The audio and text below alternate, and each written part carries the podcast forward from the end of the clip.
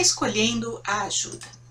Pense bem, quando você tem dor de dente, vai ao dentista. Quando seu carro quebra, vai ao mecânico. Se está doente, vai ao médico. Então, por que não contratar um profissional especializado quando se trata da sua casa? Aqui vamos falar de como escolher o profissional certo para o trabalho certo. Engenheiro civil. De acordo com o CREA, que é o Conselho Profissional dos Engenheiros, ele é o responsável por montar e executar um projeto de construção. Significa que é capacitado para calcular, projetar e acompanhar a execução das estruturas e componentes que farão a edificação.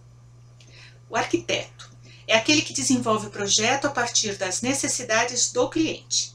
É o arquiteto que determina qual é a cara da edificação, como será iluminada, arejada, qual o tamanho de cada ambiente, o que deverá existir em cada um deles e quais os recursos necessários para que exista conforto e segurança de acordo com o gosto e as necessidades de quem vai usar o imóvel.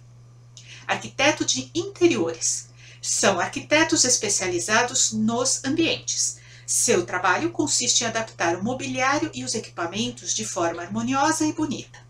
Ele especifica cores, texturas e acabamentos, bem como móveis e equipamentos domésticos e todas as condições para que isso funcione, como as tomadas, os pontos de água, de antenas, etc.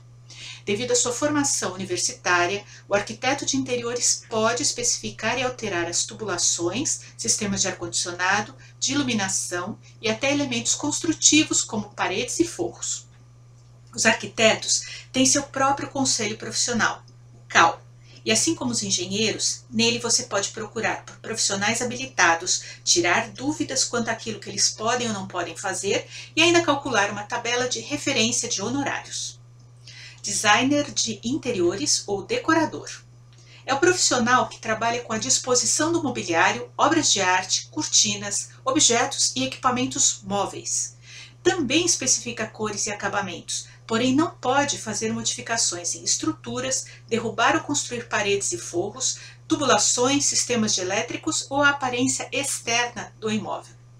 Os designers de interiores não têm conselho de classe, porém existem associações que auxiliam clientes e profissionais. A mais conhecida é a ABD, Associação Brasileira dos Decoradores.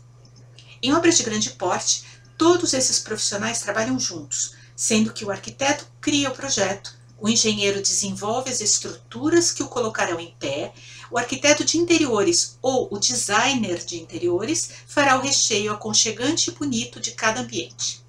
Nas obras menores, como as reformas, cabe ao cliente determinar o que precisa fazer e contratar o profissional mais adequado. Veja só, se você quer trocar a marcenaria e as cortinas, não precisa de um engenheiro. Da mesma forma, se for derrubar uma parede, o designer de interiores não será o mais indicado. Lembrando que a legislação exige para construções novas ou modificações que alterem a área, a aparência externa ou a estrutura, que o projeto e o acompanhamento da obra sejam feitos por arquitetos ou engenheiros habilitados. Para quem pretende reformar apartamentos, é necessário comunicar oficialmente ao condomínio e apresentar um documento de responsabilidade técnica de arquiteto ou engenheiro, onde ele se responsabilizará por qualquer intervenção que envolva a demolição de paredes, troca de pisos, modificação em encanamentos, sistema elétrico ou acréscimo de paredes e forros. Na nossa próxima publicação, os passos para a reforma. Até lá!